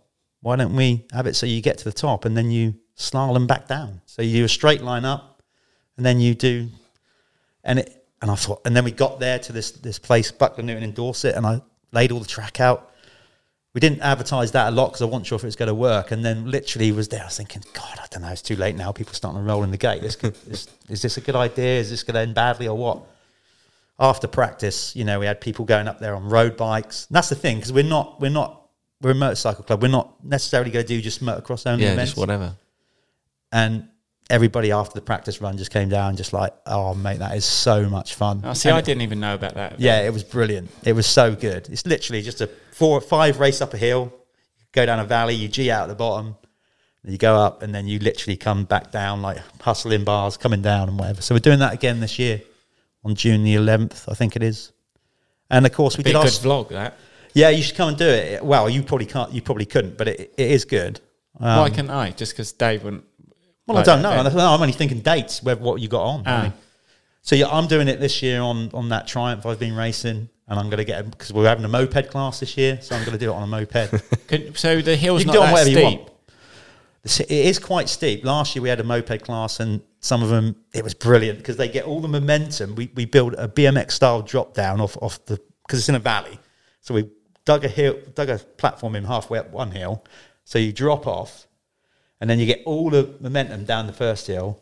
Then obviously you've hit the valley at the bottom, and then you've got the real long drag. So the moped class last year was brilliant. They were all kind of hustling off the gate, and then carrying a load of speed, and then they just got like a quarter of the way up the hill, and it's just like somebody throwing an anchor on them. They were all just like, "Bleh, bleh, bleh, bleh," you know, trying to get. I'll to the have a top. look. It was so that'd be fun. funny. That's it? a Saturday. I've just looked at the date. It's Saturday, yeah, Yeah. because again we didn't want to run on a Sunday because there's people. So a lot of motocross, the right, like a lot of top right, no top riders done that last year. More of a fun event. yeah, more of a fun event. Trickett came along, he did it. That's a Billy Bolt event Yeah. if I've ever heard oh of yeah, one. yeah. He yeah, would but love he- that. Oh, he'd love it. He'd really. He'd want to do it on every bike you can going. see it. I mean, obviously we got we filmed it. It's on our website steelhawkmc.cc and on YouTube. So yeah, go, go and have a look at it. Oh, so we're doing it. that, and then last year we introduced the Supercross at Cusses. You know, which is which is we're for me. That's having been involved with the arena cross with Matt, and then obviously for for various reasons, Matt's not doing that anymore. Probably you know COVID and, and whatnot, but we we spoke about it actually and sort of said, you know, that's that's like a high end show because it's bringing people in cities out and you've got to pay for an arena and got to build the circuit and whatever. And I'm like, but surely we should have like a. And me and Matt spoke about it. You know, it's not it's not like um we didn't run it by him, and just said, you know, we should have a. a a UK series that's sustainable, you know, and, and just runs in the summer. Yeah, And again, like France. yeah, exactly. France have a huge series. Yeah, it doesn't have to be in a stadium. It doesn't have to be an arena. Just outdoors in the summer, we get good. We get good summers, and again, so that's what we're doing. We've done it last year. It went really well. Jack Brunell won it, but he got involved obviously because like did a memorial trophy for his old man. So that so that's yeah, that was really nice that Yeah. he won as well. Yeah, like, he wanted it though. He won that fair and square. Yeah, no, I see. Because we have good riders in Supercross. Like Big for that time. sort of track, there's a little, there's a Supercross, like a group of riders in the UK that focus mainly on the. That they used to do the arena cross, but good riders. Hmm. So if someone like myself go to step in and try and race, hard to beat those guys. Well, yeah, They- they're Oh, just good you, at as it. You well know, yeah. yeah. I mean, you, when you come and did the arena cross, you know those guys are doing. They're doing Yeah. it. they're on it. So it, that went really well. Justin sort of revamped the track that he's had there for ages.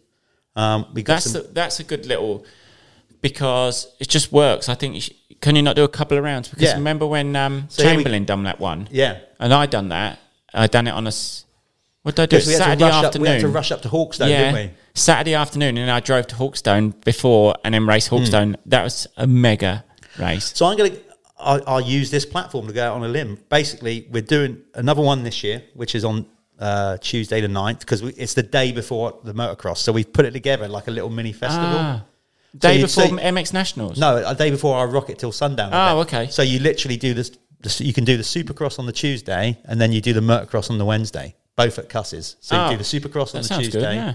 and then the motocross is the day after on the motocross track.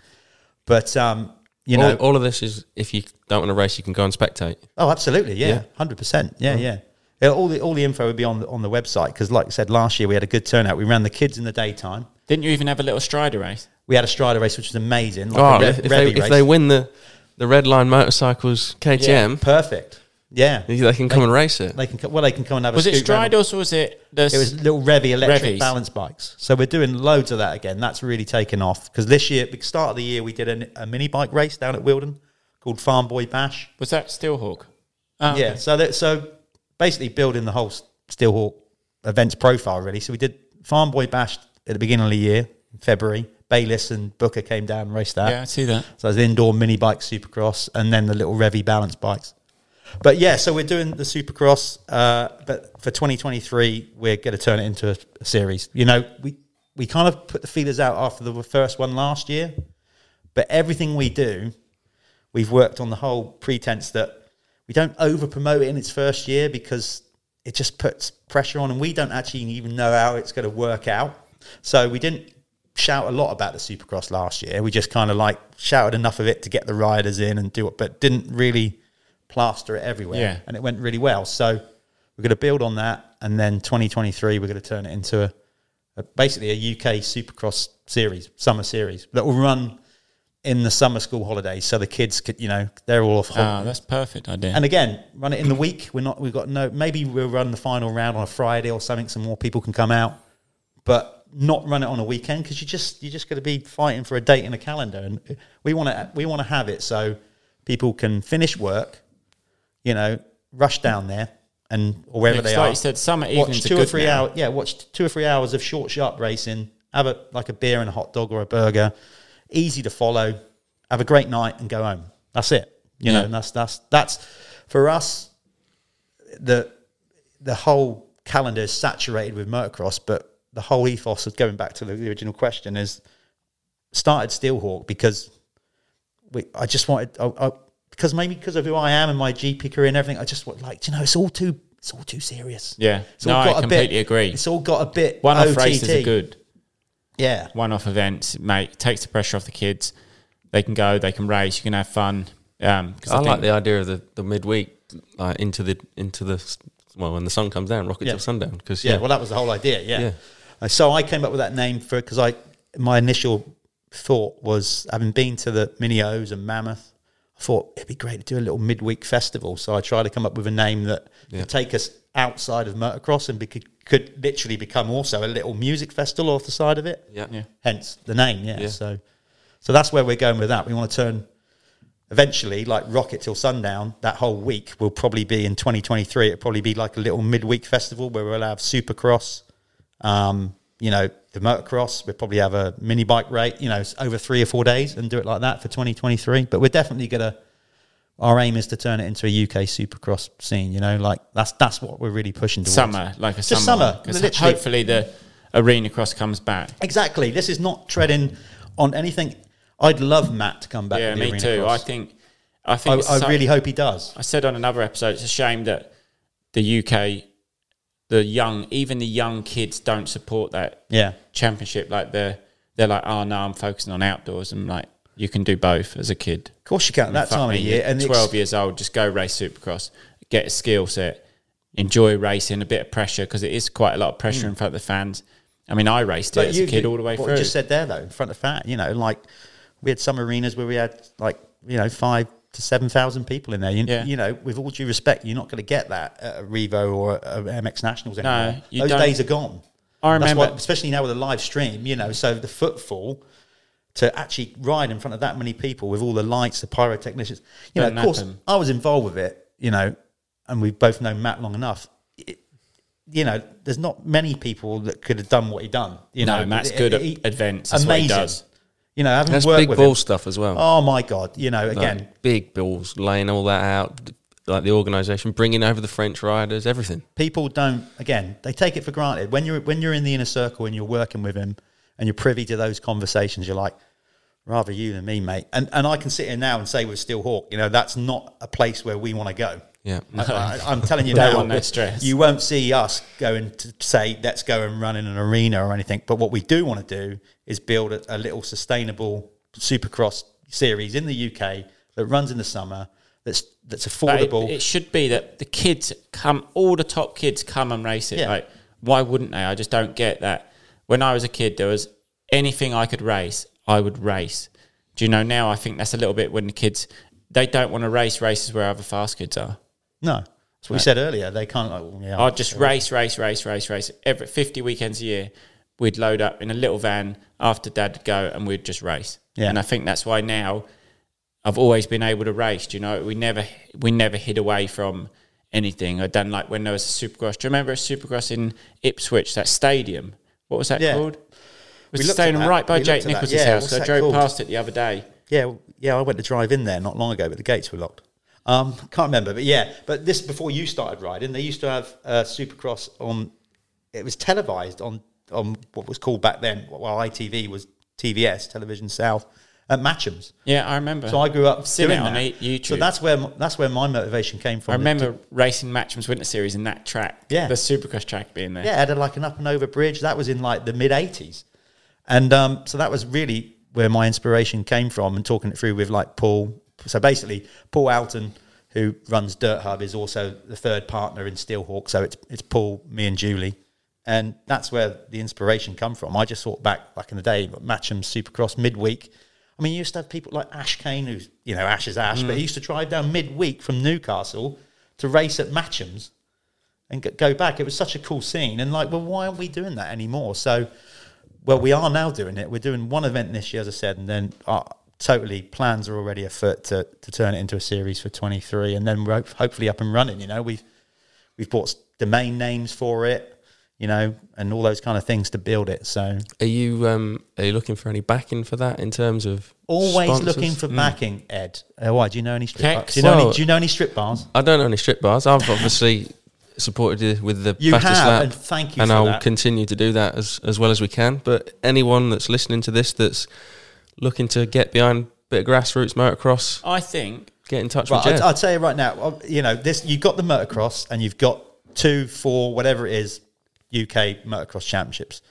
We we want to build a UK super. You know, the, the word supercross. It's not Matt rebranded it arena cross because it was in arenas. Yeah.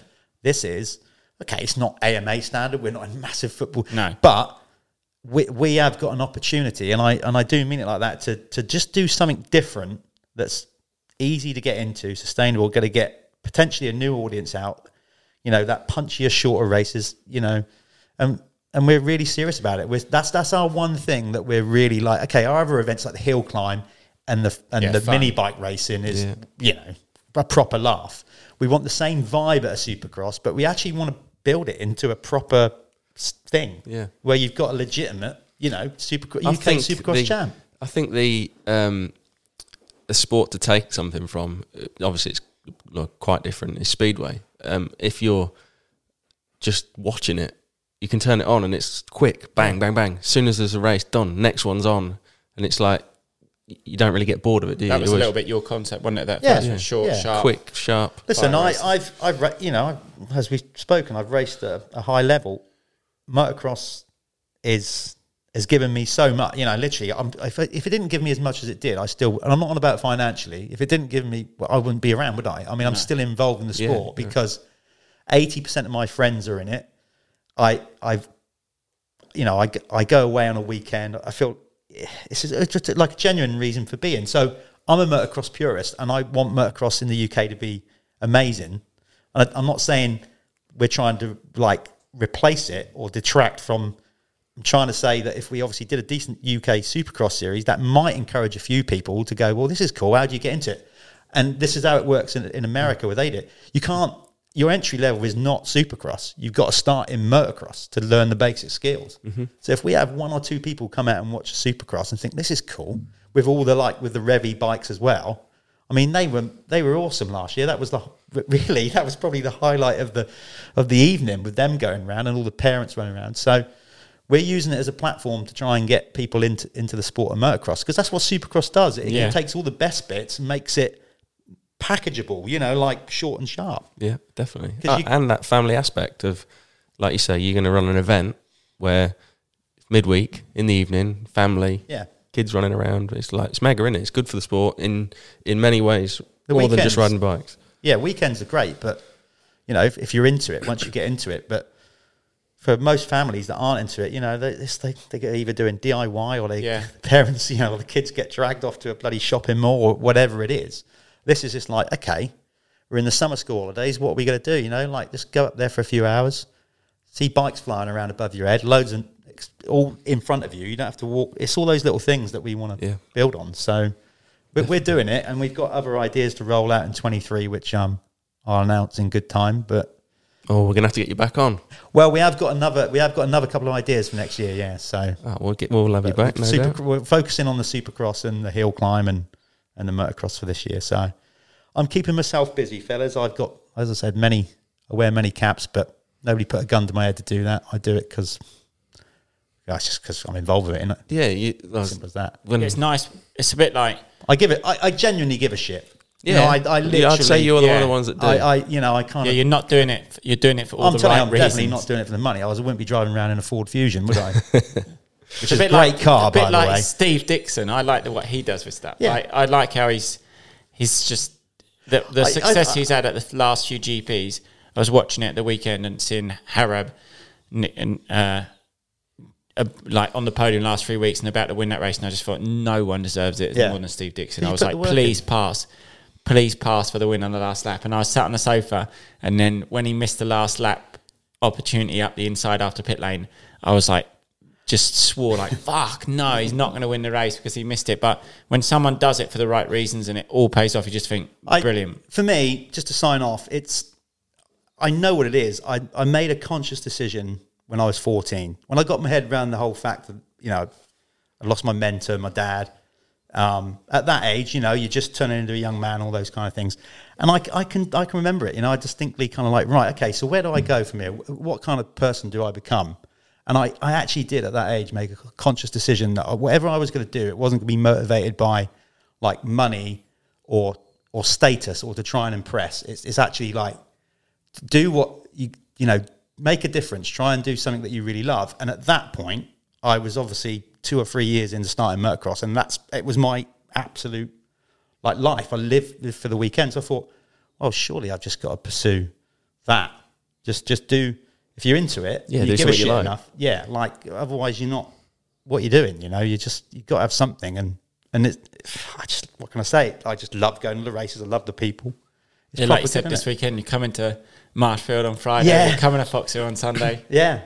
I It's your just, life. It's, it's, it's, yeah, it is. It is a complete, a complete way of life, and I wouldn't have it any other way, you know. And you must really like Mondays at six pm then when he drops a new video.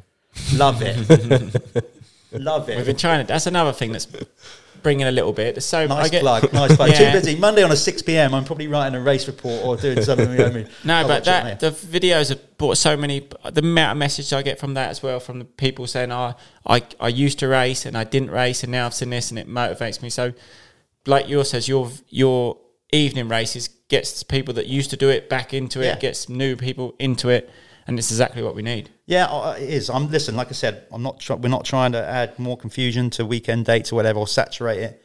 Just we just want to make cool little events, one-off events that are a bit quirky, something different. You know, to take away from all those strains and stresses of going and racing a championship, and just Have a just laugh. just have a laugh with it. Really, basically, that's it. But try and do it in a professional, you Can, know, can manner. we go to some this year? Do you want to do some? Yeah, I would like to do some. Well, here's one. I, I'm not sure if I should say it, but I'm going to do it anyway. All right, we can always cut it. Great. um, so Jake I've got a text message on my phone. Is, is text? Uh, Nichols. yeah, is that a binding contract? A, a WhatsApp A message? text like a handshake, isn't it? Yeah. It's as good as done. it, It's like, it's sealed. there. Actually, it's, it's better because it's there, isn't Yeah. it? Like you've got a, you've You got a paper screenshot trail, that. as Yeah. it were. So uh, he's racing the Supercross. Yeah, Jake. There you go. Because he's built a Supercross track. Jake loves to race. Like he's he's just a racer. Like he doesn't care. Like you said before, now he do, he doesn't do it for money. He's got a bit of money.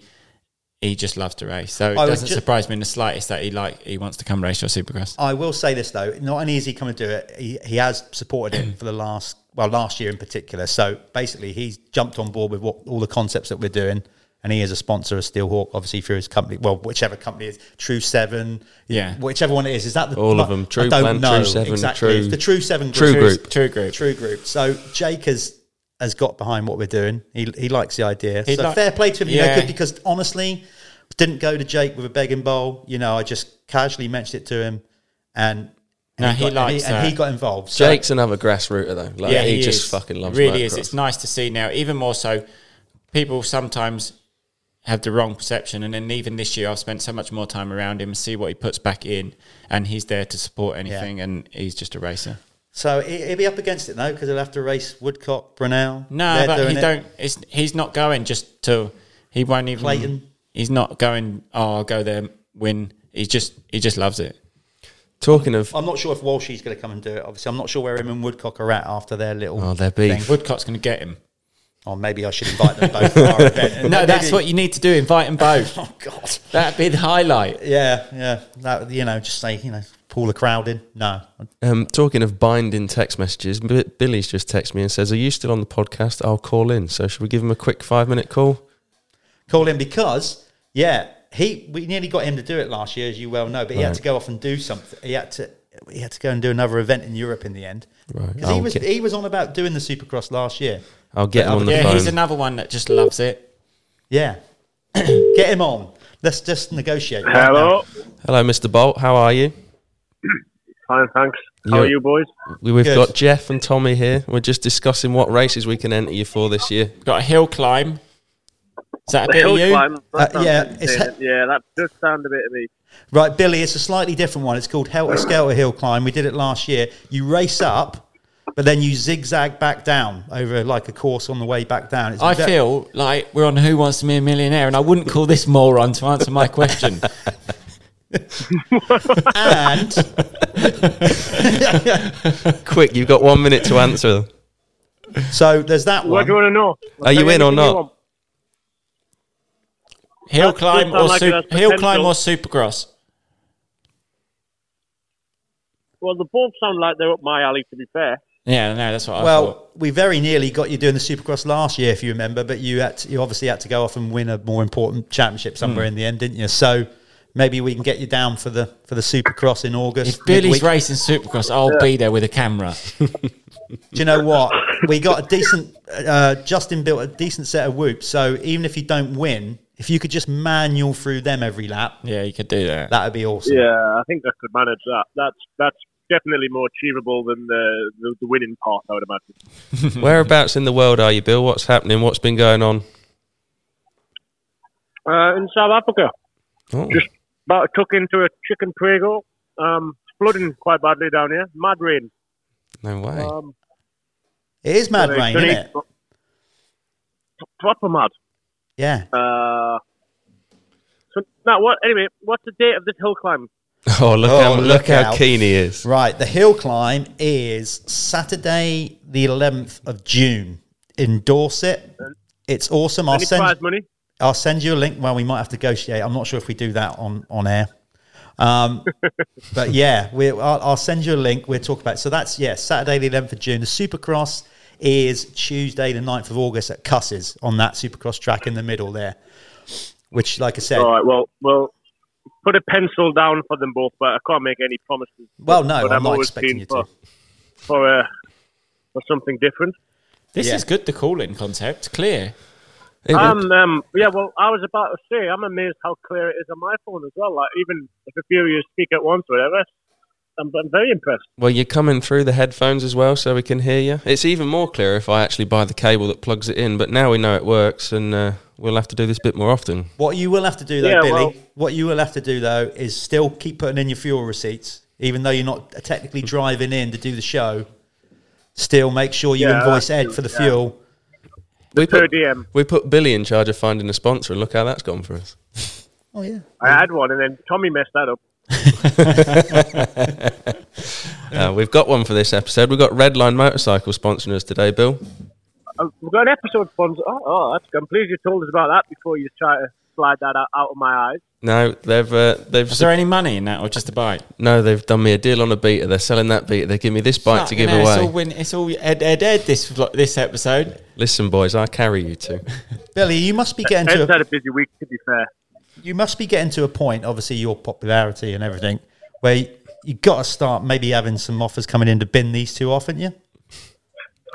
or some some uh, higher grade friends. Well, yeah, you know, like because that's how social standings work, isn't it? You know, you just you That's just that's move what up. happened, Jeff. The minute you put that You know, Red Bull I, hat I on, know he's I know he's obviously you know like a British champion champion and whatever, but you Not know let's world not kid us kid ourselves. You know his career's on the way down. You're on the up. You Yeah. got you got to break the shackles of these two. And I move did on. know. I was actually surprised he picked up after when he's got a Red Bull hat on now. it's coming. Oh, I know. how was your race in Israel? Have you have you recovered? Listen to him. Um, I think Israel needs to be an episode in itself. To be honest, I don't want to. I don't want to go into too much detail. Oh, is there a lot to Um, talk about? but it was eventful. There was all sorts went on in Israel. Um, but it was in the end, a lot of dramas went on. But in the end, the final day, the actual main day of racing, actually was was good, and the track was good, and the race was actually good. Um, so, well, not yeah, like I say, not going into too much detail. The final race was actually quite good. I um, was quite happy with how I did. I came second. If you didn't know that. well, Um, we'll save it for a full episode then. yeah, I'll save it for a full episode. Um, so no, I'm in South Africa at the minute. I planned to come here anyway, but now I've got an injured wrist, which has been injured for a while. I've just kind of ignored it until last week. But now I've decided it is actually injured, so I'm going to rest up here for a couple of weeks, and hopefully that. Um, I've been to see some surgeons and stuff, and, and with rest, it should repair by itself, all being well. Um, so thankfully, there's a bit of a break in the calendar too. We've got like six weeks until the next race, so I'm going to hibernate down here for a couple of weeks and try and uh, let my wrist repair without the need of surgery, and, and hopefully, all being well, that should be a few weeks time, and then back to to get All right, ready Bill. for the next round. Another, yeah, you, you had enough now. What?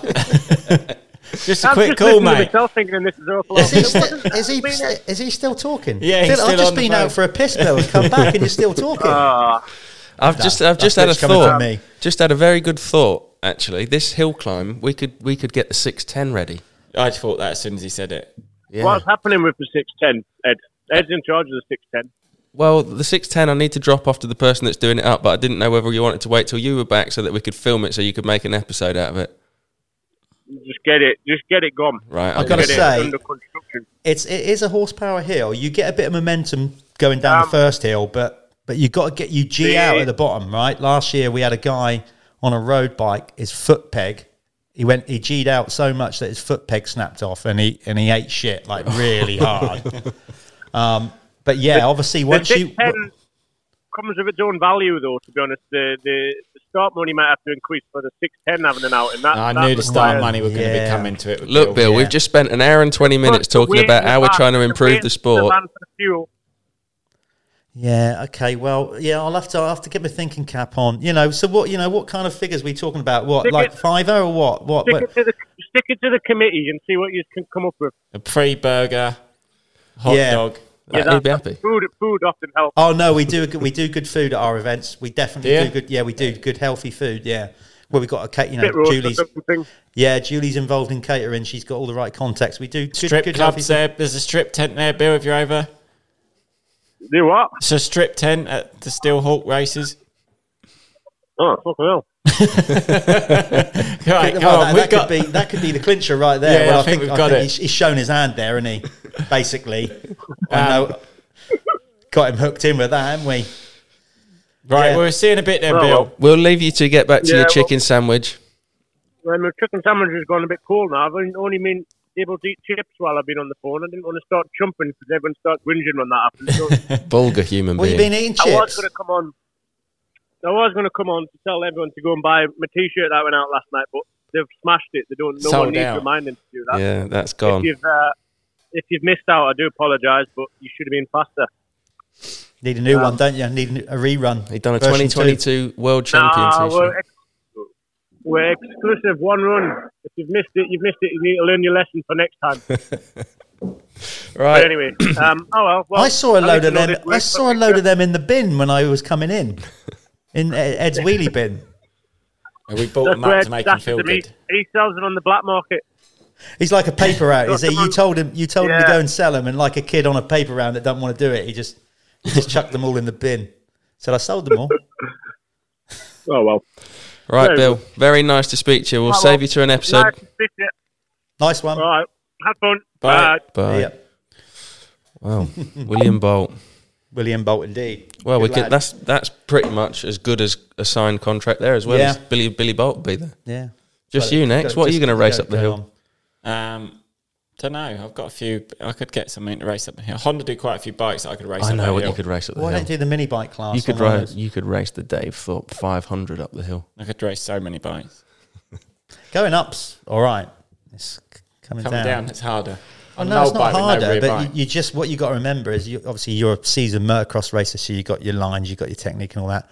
We're talking about racing with people that not necessarily know how to stop, uh, and and the skill set a little bit is a little bit, you know, and it's grass and it's off camber and all that.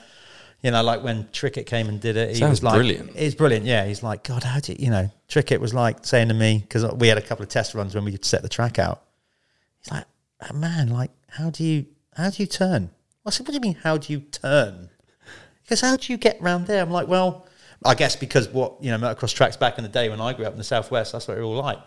Lou was in hell of a mess. He, he, he literally would go straight to the tapes and then kind of stop and and do that. I was just I was just riding by him. It was good. He, Right. he loved it. So yeah, um, there we go. We're we're Right. Well, late on. we'll let Tommy go because Tommy's. You you got you're a busy afternoon again, haven't you? yeah, I got a few riders to more more coaching, and we'll let Jeff get on with his way. As we mentioned, there's the the kids uh, Strider bike from Redline Motorcycles. To win that, all you need to do is go and like their latest post on Instagram and comment on it. And in a week's time, they will use a random comment selector and announce it on their own thing. You're not going to win this one. You are going to win the front board off this because Tommy's going to sign it now. But you're going to win a brand new one in a box, all packaged up, posted out directly to you from them. Uh, Nathan will sort that, so you will definitely get that. Uh, Jeff, thanks again. Thank Thanks, you, Jeff. mate. Good Thanks. episode. I do you want to do you want to um, tell us where they can find all the details again? Do you know what? Just drive you straight to Steelhawk. It's just steelhawkmc.cc. You can know because it's Yeah. not CC in it. Yeah. bike related. And then that is That you- you'll just see everything that we're doing on there. Um, all the events are on there. All the details about it. We've obviously got Facebook and Instagram. Um, Yeah. all that going on, and then obviously I'm still doing what I'm doing with Dirt Hub, MX Nationals, Team Green. Busy. Got my Steelhawk hat on today. you've got them all on today. So yeah. Yeah. Jeff will be at every MX National. Well, I will. Yeah, I shall be doing continuing to do the live stream Yeah. uh, coverage with Callum. I think Callum. There's one round that Callum can't make it.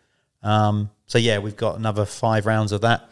Wicked. Um, they're all going out live streaming on a Sunday, of course. So on MXN TV. Um, yeah, just busy. I'll be at Bob's event and all that. Try to get as many events as I can. See see you there then. Yeah. Um, and as for Tommy, don't know when this is coming out. Probably on Monday. By this point, you'll have done Marshfield, Fox Hills, and your French race. Um, and there'll be some videos. So go and watch those on his channel. Busy weekend. It's a busy weekend. Yeah, I'm, yeah. Well, I'm with him on Friday. Oh, well, we'll see you there. You might even make the vlog as well. Yeah, we're getting back on. Yeah, We can promote this it's- it's actually, he's not too far off of calling him back in in the van for a chat. Actually, Oh, there we see go. how his year goes. Rightio, thanks very much. We'll See you catch you all later. Lovely. Cheers. Cheers.